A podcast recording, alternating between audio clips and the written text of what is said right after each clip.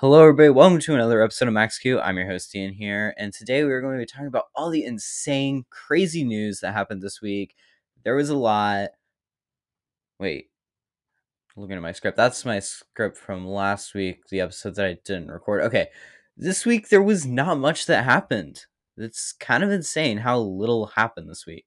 Um, I'm sorry I wasn't able to record last week. I was off in Colorado and I didn't have a place to record. I brought my microphone. I wrote out a script even, and then I just wasn't able to record. So, sorry guys, but let's get into this week's episode. All right, so over the past few weeks, there have been a lot of spin prime tests.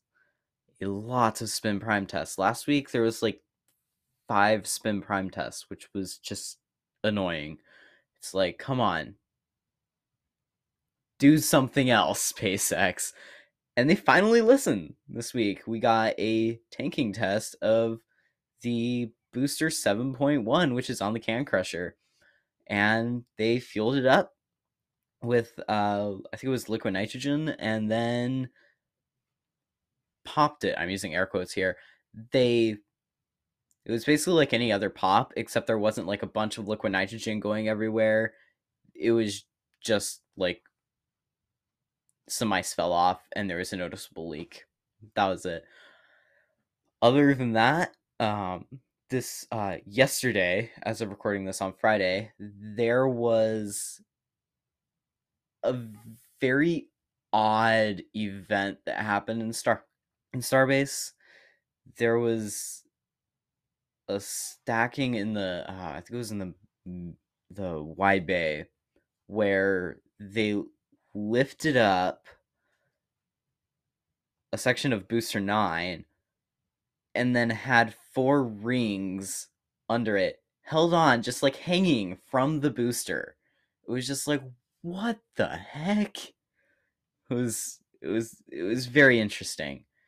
Um I don't exactly know why they did this. I suspect it was just to make it simpler, but it was just very sketchy. It was like, oh gosh, SpaceX, like, what the heck are you thinking? But other than that, there wasn't really much Starship news. Um, the, the all the flaps on Starship uh, 24 are all extended now, so it looks amazing. The um, uh, booster 8 is now finished and was just moved into the uh the into the into the wide bay. And so that's that's interesting. Oh and i should probably add the uh, booster 9 thing happened in the high bay not the wide bay. I get to i get too confused all the time. It's it's crazy because they name it so many different things. Um, other than that, nothing really happened. Uh, so let's move on to our launches. Launches this week. That's a very tough thing to discuss because there were no launches this week. There actually there was a uh, Chinese rocket launch that was classified no live stream, no video of it. Um, it was a suspected uh, I can't I can't I can't remember what rocket it was on. It was that classified. It was it was pretty insane. So not much that happened in the launches. Um, but the topics I do want to get into are the Russians backing out of the ISS. So if you remember on the last episode that I did, I at the very end I talked about a deal that Russia had made with the US or or that Roscosmos had made with NASA, like right in between when Rogozin was out and Yuri Borisov was coming in, that NASA made a deal with Roscosmos for a seat swap. I wasn't super particular I wasn't particularly fond of this deal as uh, like because of what's happening in Ukraine and I just think it's kind of wrong that this is happening, but I did do a little I did dig a little bit deeper into this and this deal has actually been going on for a long time has been in the works for like the past 3 years And so just looking at that, it was like, okay, this it's making a little bit more sense, but it's like, why can't like I just don't see why the deal didn't fall through and all that. But this week, Russia made a a formal announcement, or not a formal announcement, but they made an announcement that they were pulling out of the ISS program, which was huge news. Like it was top story on like a lot of TV networks. It was top story on that. It was actually like I think it was the top story on the nightly news, uh, the day that it uh, came out. Um, lots of people were covering it, and I'm I don't like I have a few I have a few ideas on why they might have done this. A, I think it's they're they're blowing all their money off on the war in Ukraine and they just don't have enough money to fuel into the space program and so they're pulling out of the ISS and then gonna they're gonna just kind of hitch hitch a ride with China onto their space station, which is what they hinted at. But then they also talked about using building their own space station, which I think it's I think it's kind of weird because they don't exactly have the money for that right now because Roscosmos just doesn't have that like they just don't have money for this stuff and so like a lot of their like a lot of their revenue is coming from the seats that the US is paying for on uh, Soyuz and then just like other programs. Uh, ExoMars, I think, has been canceled because of the whole war in Ukraine. I don't know if that's. I I think that's just speculation. Don't quote me on that. But there's a lot of stuff that's going on with all this stuff, all this uh, Roscosmos craziness, and I think it just might be that there's a new uh, administrator or or direct I, I guess it would be director over there of Roscosmos. so there's just a lot of stuff that's being reworked so I think that might just be a part of it um but I think this is like in a way this is kind of good because there has been there have been a lot of just weird things that have happened on the ISS in the recent years like uh, a few years ago. I don't know. I don't know if any of you know about this or remember this. Uh, there was a hole that was the Russians literally drilled a hole in this in their Soyuz spacecraft, and I think it was a cargo. I think it was a cargo craft. Um, and they blamed it on a U.S. astronaut that and said that she was going crazy and wanted to uh, shorten her stay and did that so that she could like she went mentally crazy and drilled a hole in the Soyuz to shorten her stay. It was quickly uh, rendered as a false claim from NASA. And then there is the hole in the Zvezda module. Uh, I think it was like two years ago now. Yeah, two years ago, and that was just like um, you guys like and this is all happening on Russian Russian hardware. Like none of the US hardware is having this many issues. And so then there was Nauka that launched was it last year? And literally spun the ISS in like several spins. It was like what the heck?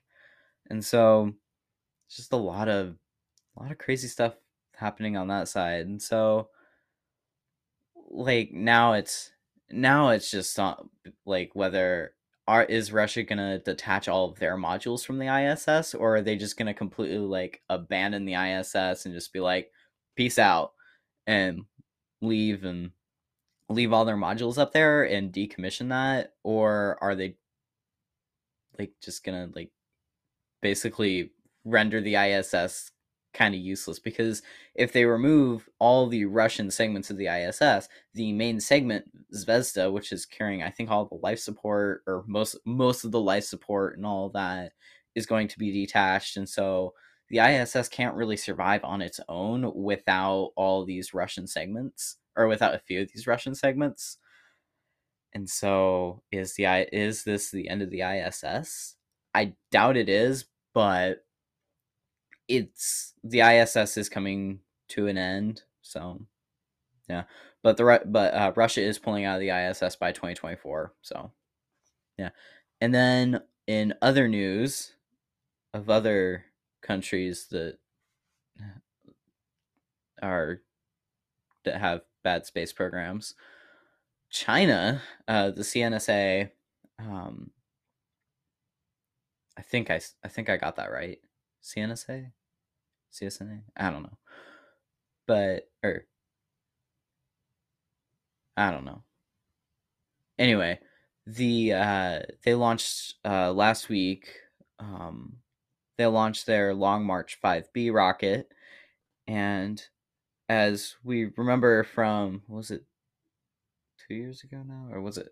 I don't know. From a few years ago, they launched this booster when they launched their space station up there. They launched the booster, and then it literally like became it literally got in a orbit that was an uncontrolled deorbit and literally almost hit a few islands in oh gosh where was it? I can't remember where it was. I think it was a few islands in the indian ocean. But now like they did that again. And it almost hit in it literally like it deorbited this morning as of recording this podcast um and it literally like went across Indonesia. Like it literally it literally deorbited over Indonesia. It's like oh my gosh, like it's like come on. Like that's just and like just looking at this path it like kind of went like right along the California coast and it's like oh that's too close. That's too close.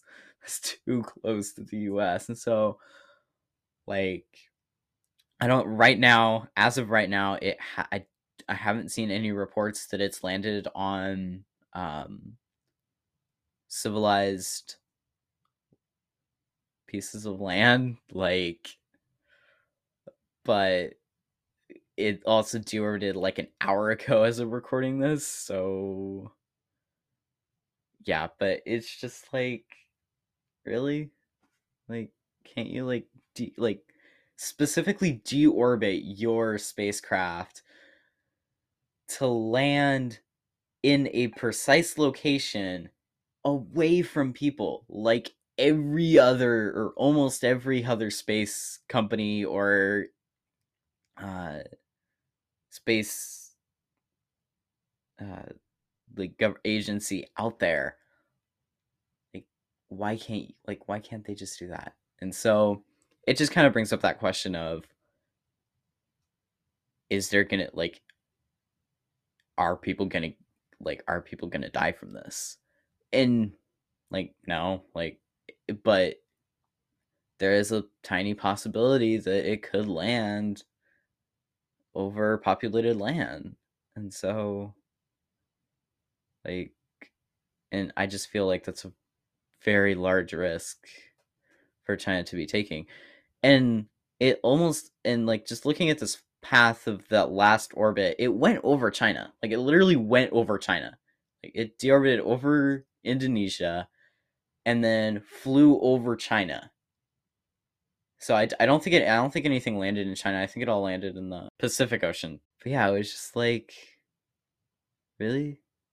So, yeah. But anyway, uh that's really it for today. There's not like I said, there wasn't that much to happen. Um, I didn't, I like, I didn't like there wasn't, I, I wasn't even planning on recording this episode, and so I didn't even write out scripts. That's why it just kind of seems like a bit of a rant kind of style. Uh, tell, me please tell me what you think of the style. I might, I might stick with it. I don't know. Um, but yeah. Uh, I hope you all enjoyed the show. Uh, consider uh, following the show on Spotify, Apple Podcasts, Amazon Podcasts. I think we're on Overcast. I don't know. Um, I I'm pretty sure I said Google Podcasts. Um, and then share the show with uh, friends, family members that you think might be interested, or even people that you don't think might be interested, and just share it. Like share it with them. It's like, hey, this is a cool, cool podcast. Um, check it out. But that's about it for today. Uh, I hope you guys enjoyed the show, um, and I'll see you in the next episode.